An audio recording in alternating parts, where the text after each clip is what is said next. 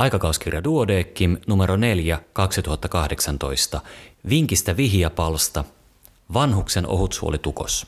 Kirjoittaneet Päivi Siironen Hyks Vatsakeskuksesta ja Muhammed Fouda HUS kuvantamisesta. 91-vuotias virkeä vanhus hakeutui kirurgian päivystykseen oksentelun ja vatsakivun takia. Iästään huolimatta hänellä ei ollut perussairauksia.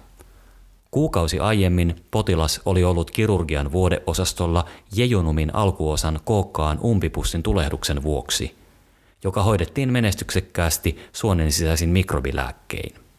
Artikkeliin liittyvät kuvat ovat nähtävissä lehdessä ja nettisivulla. Päivystäjä tilasi tietokonetomografian, jossa todettiin ohutsuolitukos. Ohutsuolen sisällä näkyi massa, joka tukki suolen luumenin ja aiheutti tukoksen. Potilaalle asetettiin nenämahaletku, mutta myöhemmin ohutsuolen läpikulkukuvauksessa varjoaine ei edennyt ja päädyttiin leikkaushoitoon. Leikkauksessa tukoksen syy selvisi.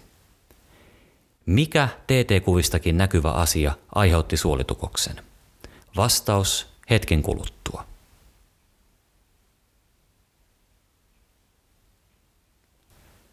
Vinkistä vihja, ratkaisu. Vanhuksen ohutsuolitukos. Jejunumin umpipussissa ollut tiivis kivimäinen massa oli lähtenyt liikkeelle ja tukki ohutsuolen lähellä iileumin loppuosaa.